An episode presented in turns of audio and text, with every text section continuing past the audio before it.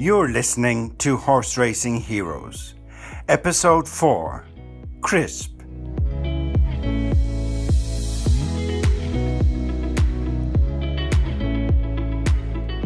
All right. How you doing? Not so bad. Thank you very much for downloading the show. Episode 4 of Horse Racing Heroes, the racing podcast with no betting tips or current affairs chat, and every episode simply being about one great horse or person in racing, and trying to hear some, some good stories along the way. So, one of the most famous horses in history is Red Rum. As I record this, he is the only horse to win three Aintree Grand Nationals, and this episode is not about him. This episode is about the horse who finished second to him in the first of those three Grand National wins. And that horse was called Crisp.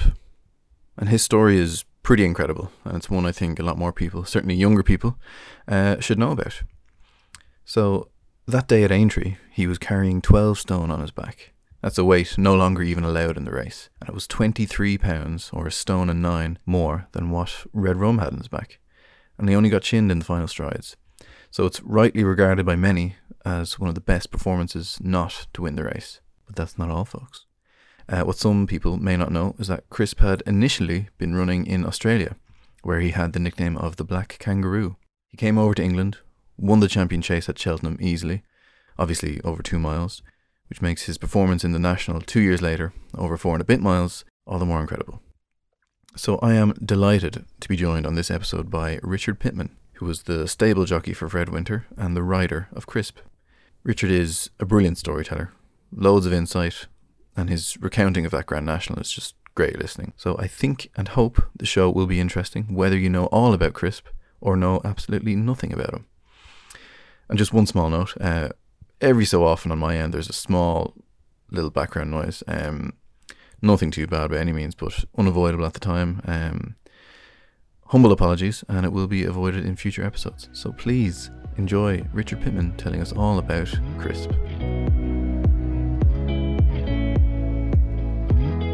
So I wanted to start off, I suppose, by talking about his early days. I mean, it's very rare these days, certainly for a jumps horse to come over from Australia to the UK. So, I mean, what could you tell us about his time down under, first of all, before he came over to the UK?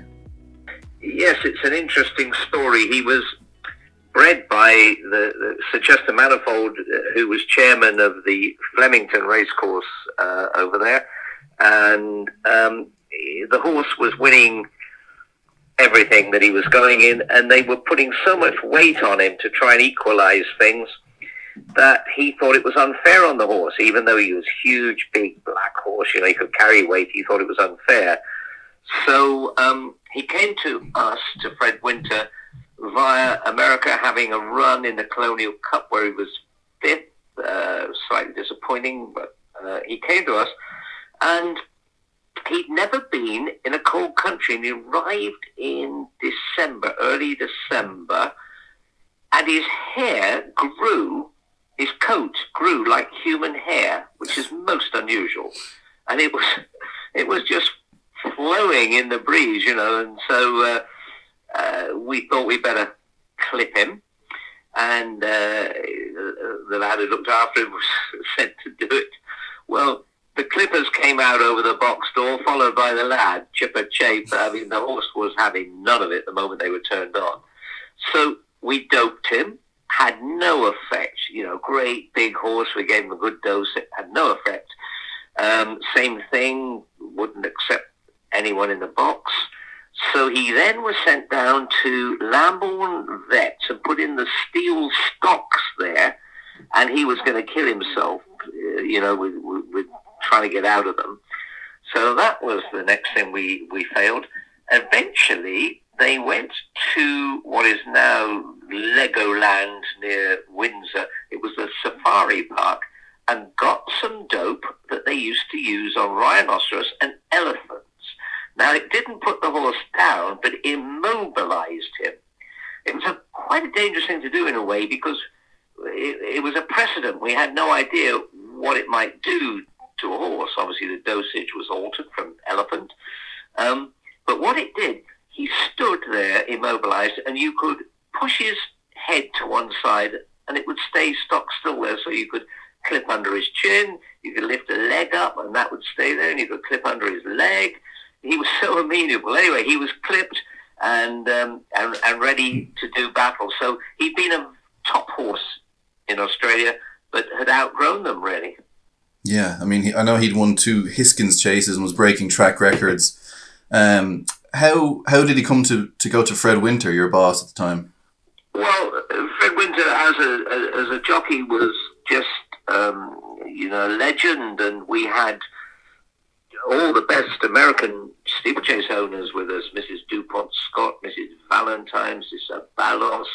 And we had loads of Ogden Phipps. We had loads of them had horses with us, and presumably they did their homework and um, decided that was the place to go. And I'm, I'm so glad that they, he did come here. Very hard pulling horse. Uh, the gallops there, obviously everyone uses sort of interval training or weather strips now, but uh, there's a superb gallop at Lambourn. It's a round, almost a mile bowl, and then you, you go up a, a hill to finish and crisp and even from the start would go round the bowl, pulling your arms out, and he he'd see the hill and he'd just go faster. You know, he he was a monster right from the, the day one. Okay, and did he need much time to acclimatise? You you mentioned he arrived in December of that would have been 1970. No, and we ran him fairly quickly. He won his first race at Wincanton 12 stone 7 because he was unhandicapped. You know, you, you have national, uh, global ratings now, but in those days you didn't. He had to run three times to qualify for a handicap mark. But 12 stone 7 set off, laughed at them, won without breaking sweat. Uh, just an amazing debut. Mm. And then it was a quick turnaround for ch- the champion chase at Cheltenham, is that right? Um, yes, and, and that's one of the sad things about uh, Job Jockey's life. On the Saturday before the Cheltenham meeting, uh, I rode a couple of winners and was going for my third one on a horse, funny enough, that had won championship at the Royal Dublin Show for hunters, but he was thoroughbred. And uh, I, am a pretty ugly rider. Uh, I'm, you know, not attractive at all. And going to the last, I thought, well, I'll be in the front page of Sporting Life tomorrow. I better get a good photograph. So having put him on a good stride, I'm winning. You know, I've ridden the race. I'm winning. It's fine. Got him on a good stride. As I, I sort of got into position for a good photograph, he felt me relax. He relaxed, put in an extra stride and skewed into the bottom of it and sent me out over his head. I landed in front of the horse on one leg and smashed my ankle. Needed seven silver screws put in it that night. It was just a mess. So I lay there with my leg up in a in a sling in the hospital, watching Paul Kelleway steer him to a very easy victory at Cheltenham. I actually had five odds-on shots for the week, would you believe? And I'm lying there in hospital. He was the only one who, who won of the five, but it's a it's a hard blow to take for any jockey to watch other people. You think of Davy Russell at the moment in Ireland, you know, Robbie Powers moved, uh, uh, uh, and, and Barry Geraghty's retired, and and there's poor old Davy with the world at his feet, and he's sidelined. But that's jumping. Yeah, and I mean, like you say, it was not just an easy victory. He won by 25 lengths or so. Oh, yeah, amazing, amazing. Well, I did ride him in all his other races, and we have still to this day we hold track records at Sandown and at Newbury. And over two miles, he beat the best there was, Tingle Creek. You know, Tingle Creek was the big man, but we we beat him easily on Crisp and also on Pendil at the same time. You know, we we had some tremendous horses, but that shows the the amount of speed he had to to take, you know, to take the course records at two top tracks and he, was just an amazing horse. Mm, absolutely. So you're laid up. He wins the champion chase, but the plan is made to go for next season's Gold Cup. Yes, and he didn't. No, I wouldn't say he didn't stay. That's the wrong thing to say. We decided, uh, Fred Winter uh, and his jockeys would always talk races through at length and go through every scenario. And we thought well, he's a two-mile chaser. He, he, he likes to run. He sees a fence and he he wants to eat it, not jump it. He quickens going into every fence of his own volition. You didn't have to ask him. He, he would quicken very low over his fences and galloping before he hit the ground. So that's that was one of his huge strengths. And we thought to get the Gold Cup trip at three and a quarter, we'd hold him up. Well, he didn't like it. You know, I'm not saying he's salt, but it wasn't for him. We finished fifth. We were bang there going to the last, but he just, you know, it wasn't him. So for a horse to win a two-mile champion chase by 20 odd lengths, uh, to not get the trip in the Gold Cup, it was a bold move to head for the Grand National. Yeah, absolutely. I mean, I'm, I'm sure there was a lot of people questioning that decision to, to plan for next season's Grand National. Yes, um, but even so, he went off as joint favourite with Red Rum, nine to one. That shows you how open the race was, and he carried uh, twelve stone, and Red Rum ten stone five. Um, so it was a bold move, and you know I get blamed for all sorts of reasons for getting beaten, but I'll only I'll only accept one of them. Most people thought I was uh, brain dead by making the run in going so far clear. Well, we had discussed the race in every way, and he was so quick going into his fences and horses with 40 runners there. You don't see the fence early on, and a lot of them prop, you know, go ooh, ooh, ooh, and hmm. shorten and, and, and slow up. Well, we would have jumped on something's back. So we decided we would make the running and slow the race down from the front. Well, I went down the inner where all the brave men went. Fred Winter always, whoever I rode for, Fred said to me, go down the inner, and, and that's what we did. Uh, and Grey Sombrero was on the wide outside where the fences are smaller, the, the drops are smaller, not the fences, the drops, the turns are uh, not so sharp, etc. And I could see uh, Grey Sombrero all the way going down there, and we were both lobbing along fine. Um, but I made a lot of ground going down on the inside around Becher's, Foyne, the Canal Turn, huge difference from inside to outside. And so then that's when it started to open up. But again, as I said to you, Mark, it wasn't, he was never running away with me. I was perfectly in charge. I knew what I was doing. I was happy and holding him and in, enjoying the ride. It was his quickness going into every fence. Now you imagine a chaser looking at a a, Grand National fence and going, oh, oh, oh, and just slowing it as opposed to my fella who was seeing it and thought, come on, bring it on. So as I was quickening and some of them were slowing, I was getting lengths and lengths at, at each fence. Mm, and so you're, you're gaining lengths at every fence. You're, you're 20 lengths clear at the end of the first circuit. And I've heard you mentioned absolute silence because you were so far clear of the field. Yes, yes. The distance between me and the field uh, was exaggerated slightly because poor old, old Grey Sombrero fell at the uh, the chair, and that left me well clear of the rest of them. Uh, water jump, you jump it, and you've got to do it all over again, which is great. You can start playing jockeys and thinking, what do I do now? Do I save a bit? Do I kick? Mm-hmm. Well, obviously, on a non-stayer two-mile champion, you're not going to kick. You're going to save and save and save. And that was, Mark, quite eerie because I'd ridden in few. I'd been second in the national before on Steel Bridge, Irish horse, trained in England, and um, going out there, it was just odd.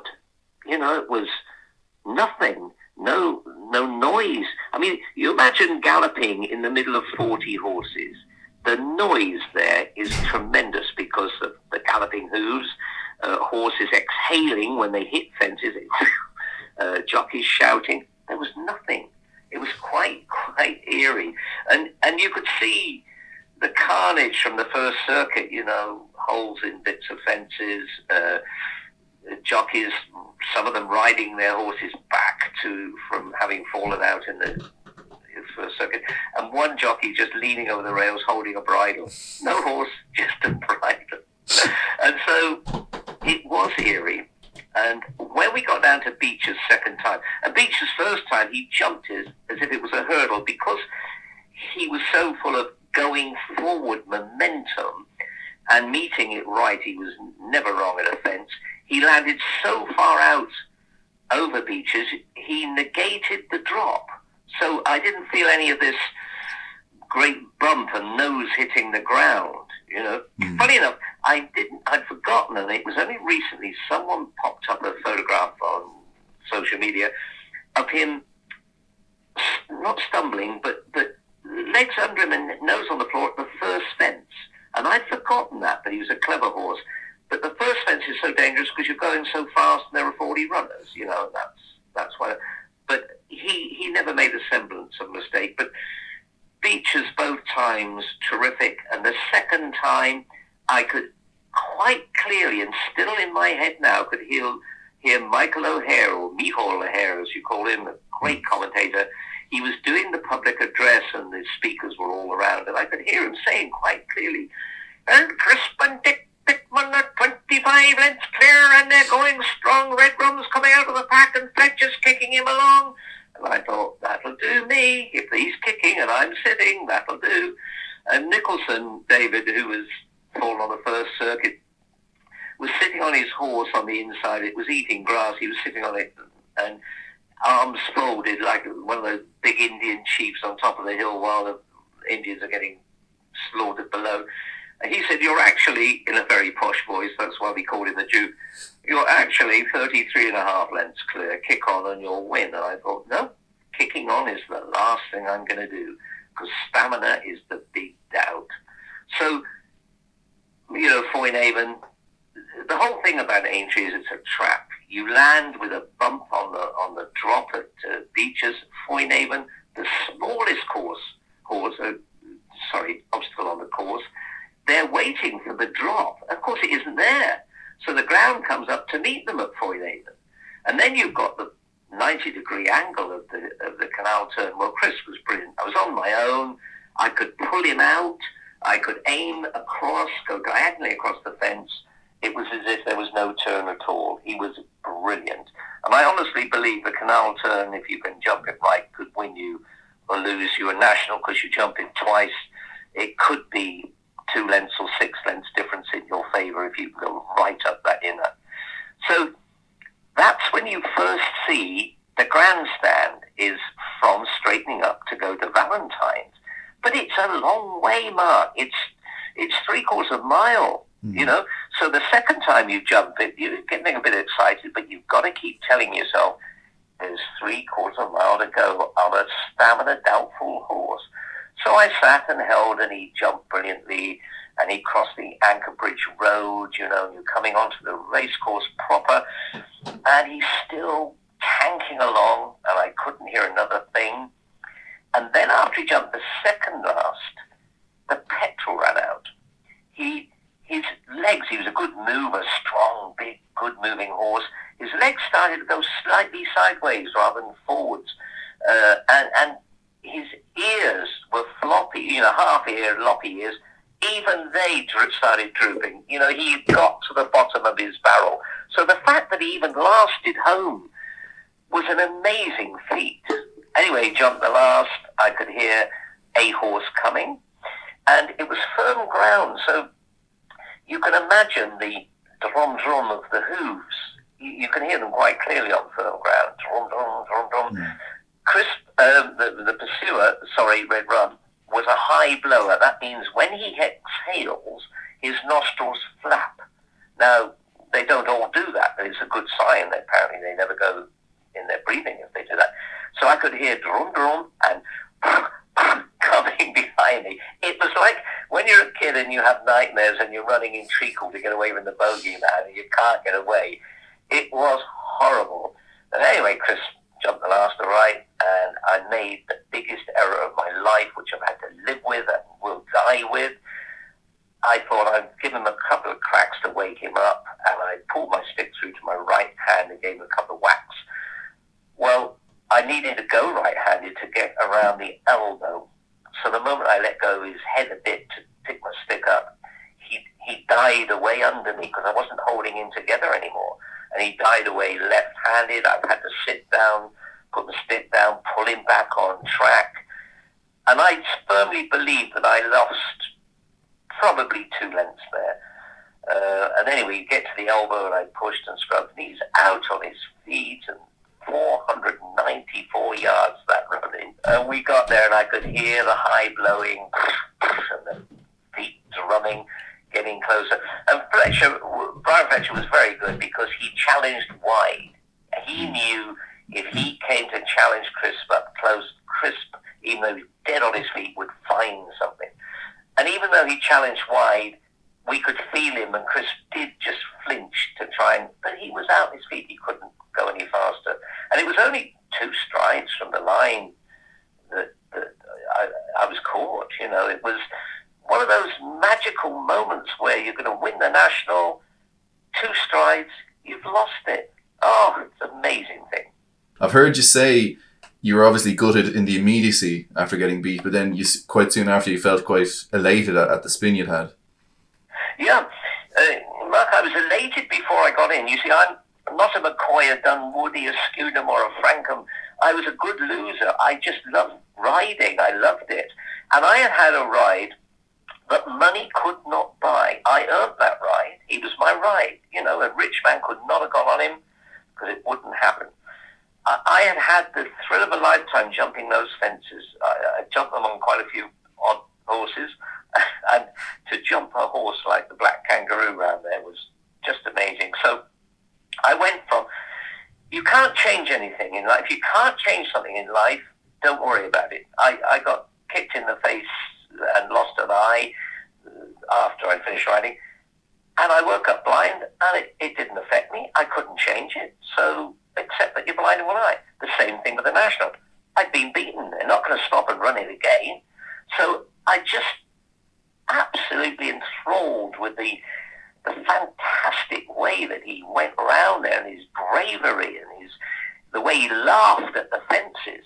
So, in fact, it didn't take long. I mean, a minute of, of desolation, and then it all exploded. The the absolutely thrill that I just had that I would never have again.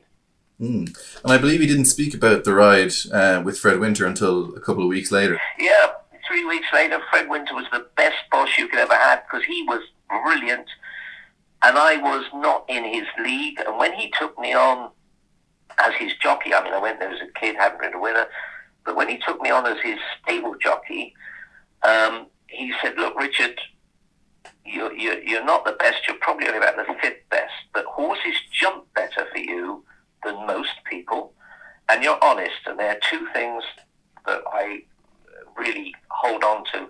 And as long as you've got those attributes, you'll ride." and we will lose some races that we should have won. But I'll accept that. Well, how prophetic. I got beaten just before Crisp. I got beaten a shorthead in the Cheltenham Gold Cup on Pendil. Then Crisp in the last two strides in the National. How prophetic were his words. But anyway, we didn't discuss it. I, we travelled separately to, to the National. And, uh, I rode dozens of horses in the next three weeks, it was actually. And driving him down to Plumpton, he'd been asleep in the front seat, and he, I suddenly was aware. You know these times when you feel the hair on the back of your head standing up for some reason, and and it, I looked down and he'd got one eye open, and he was looking at me from a sort of crouching, sleeping position, and he just said, "You know where you lost that race? Well, we've been beaten in quite a few races since then." And I said, "Yes." He said, "Well, there's no point in talking about it, is there?" You know, he was that sort of a man. So I want to discuss um, his, the, the remainder of his career after that national. I mean, I think the following season he had a prep race over hurdles, and then he beat the champion chaser Royal Relief in a two and a half miler at Newbury. But then he ends up in a match race with a 23 pound swing this time. They're off levels with uh, Red Rum. Yes, yes. Do you know I can't remember that race beating Royal Relief? I can't remember that. Isn't that awful? But I can remember the match race with Red Rum. It was at Doncaster 12 stone each, and he won without ever coming off the bridle, never had to ask him anything, and he won 10 lengths. But he got the suspicion of a flexor tendon injury. And Fred Winter was a great man. The horses came first. The only twice in all the, I rode for him for eight years, I think it must have been. Maybe it was 11. And, yes, 11, I think. And um, he only bollocked me twice and that was both times when horses finished legless um, uh, from running away with me. You know, and he, he was such a, a caring person for his owners and his horses. So the moment that Chris got a bit of a leg, he said, I would not subject this horse to breaking down. We'll retire him. And in fact, they agreed to give him to me as a hunter. But before, while they were, you know, tending to the, the bit of a tendon he had, before I actually got him, they decided to give him elsewhere because the country we're in down here, the old Berks country, hunting country, small fields, wet clay, trappy little tiger traps and things to jump. He said, Richard, look, I'm sure you'll understand this horse needs big, open, galloping spaces. So he went up to John Trotter in the Zetland country, Richmond, up in North Yorkshire, um, near the Scotch corner there. And he, he hunted for eight seasons. Obviously, I'd love to have hunted him. I had Pendil as a hunter. But I, I agreed that they did the right thing. But, you know, wasn't it a shame that he could never go back to Aintree and prove it wasn't a fluke. He was a natural jumper. He loved his racing, but that wasn't to be. Mm. I mean, particularly that day, obviously Red Rum went on to win two more, but in, back in third in that national was L'Escargot, who came second the following year and then won it in '75. So the form yeah. was there anyway. Um, oh yeah, uh, it, quite incredible when you think about the Red Rum Crisp '73 national. Les L'Escargot was third, beaten 25 lengths. You mm. know, biased, and he's a dual Gold Cup winner. That was some race, wasn't it? Incredible. I did actually ride Red Rum. I've ridden a lot of Grand National horses, but not in the Grand National themselves. Grand National winners, rather.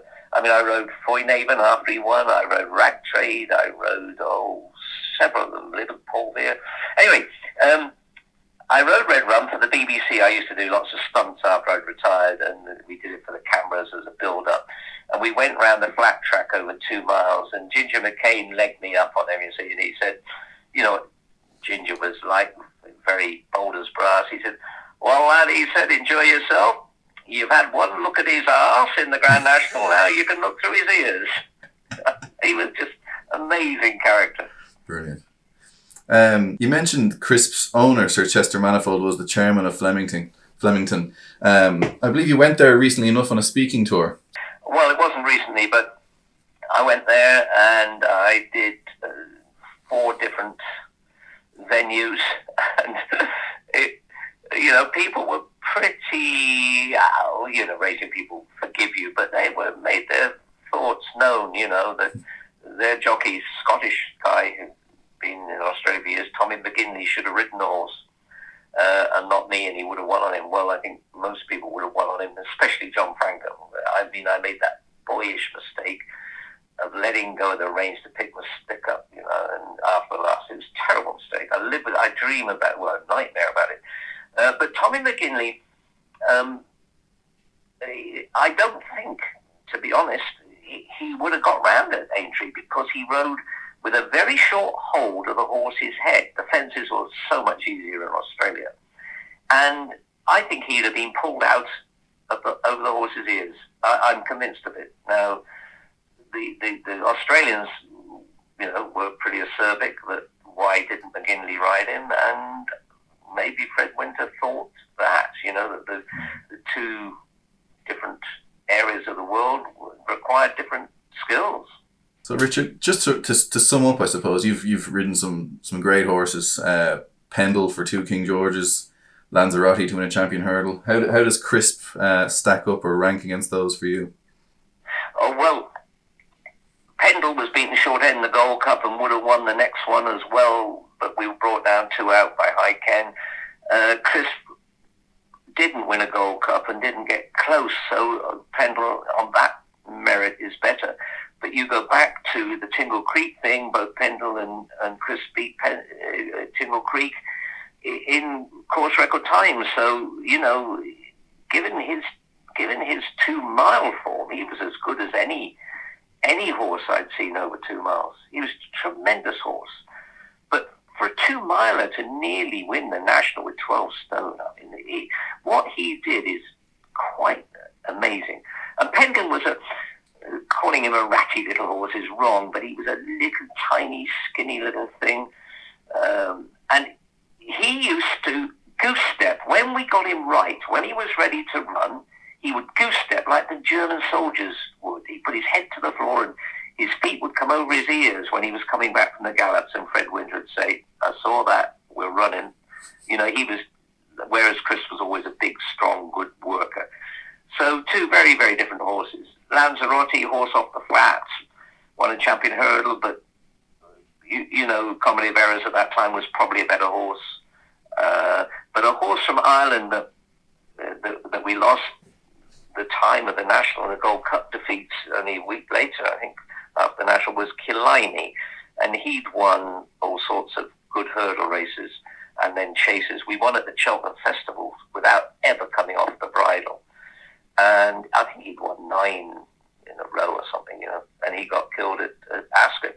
And he had a breathing problem. Uh, he was squeaking away in his breathing, and I, I kept telling Fred Winter this, and he said, yes, uh, you know, we're aware of it, but we won't interfere with anything while he's winning like this. But we were going to have a breathing operation done on him uh, that summer, and sadly he was killed at Ascot. He could have been, he could have been the next Arkle. I, I firmly believe we haven't seen another Arkle. I rode second to him twice, and he just destroyed people. You know, he he was an amazing horse, and what he did to give weight away to good horses, other good top horses, to give stones away. You know, it was mm.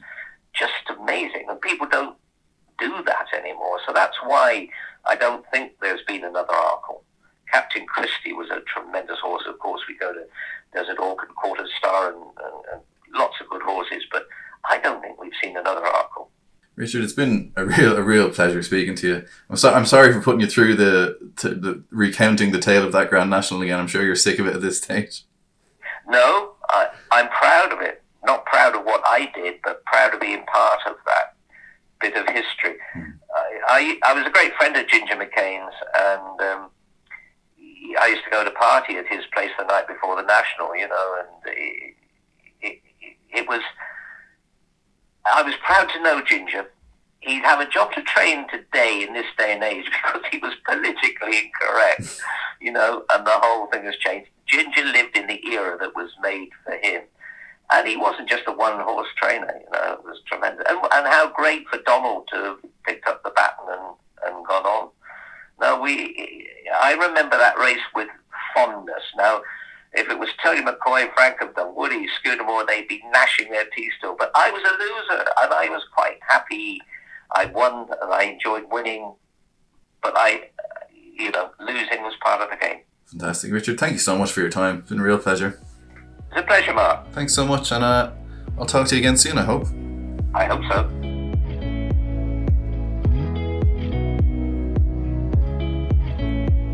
Well, there you have it. Richard Pitman. What a, a, gentleman, an incredible storyteller, and I can't thank him enough for giving me his time for that chat. I loved hearing him discuss that day getting beaten by Red Rum, how he's had to live with the mistake every day since, and also that bit about not being able to sedate the horse enough in the early days to clip him was amazing. Okay, um, just a quick word of thanks uh, to those who did listen to the first couple of episodes and tweeted feedback, sent messages on Twitter. My DMs are open, um, and reviewed on Apple Podcasts. Um, I'll be honest, I, I, was pretty terrified that after months of work, uh, the podcast would just fall flat on its face and not get any listeners. So thank you to everyone who helped to prevent that. Really appreciate it.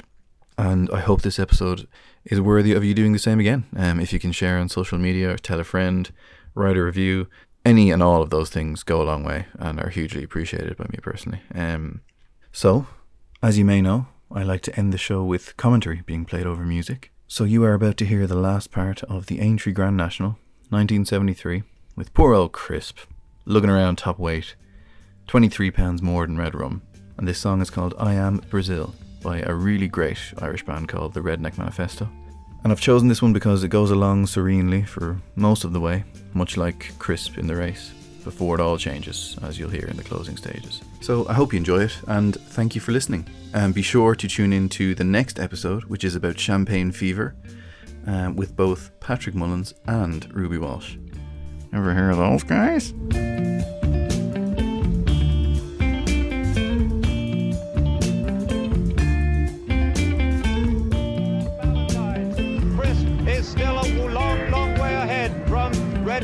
Second and crisp over that one, the one after Valentine's from Red Rum in second place. Spanish Steps is third, Hurricane Rock four, Rouge Autumn is five, Proud Tarquin is six, Black Secret is seven, Great Noise is eight, Princess Camilla nine, then the Puka and L'Escargot, who's still there, Endless Folly, Prophecy, and Petruchio's son, who are clear as we rejoin John Hanmer. Crisp got three to jump. He's well clear of Red Rum, who's made a bit of ground. Spanish Steps is third, Hurricane Rock is fourth. Over the third from home, Crisp over safely. Red Rum in second place. Then Spanish Steps, Hurricane Rock just passing Spanish Steps. Th- then comes Rouge Autumn fifth, and they're a long way clear of Proud Tarquin, Black Secret, and. And as they go across the Melling Road with two to jump, it's Crisp with Red Rum in second place, making ground, but a very long gap after that to Hurricane Rock, Spanish Steps, and Rouge Autumn, and back to Peter O'Sullevan. And he's conceding one stone nine to his pursuer, Crisp. It's Crisp in the lead from Red Rum, but Red Rum still making ground on him. Brian Fletcher on Red Rum, chasing Dick Pitman on Crisp. Crisp still well clear with two fences left to jump in the 1973 National. And this great Australian chaser, Crisp, with 12 stone on his back and 10 stone 5 on the back of Red Rum, who's chasing him, and they look to have it absolutely to themselves. At the second last, and Crisp is over and clear of Red Rum, who's just jumping it. A long way back in third are Spanish Steps and Hurricane Rock and Rouge Autumn, and then Escargo, but coming to the final fence in the National now, and it's Crisp still going in great style with 12 stone his back. He jumps it well. Red Rum is about 15 lengths behind him as he jumps it, and Dick Pitman coming to the elbow now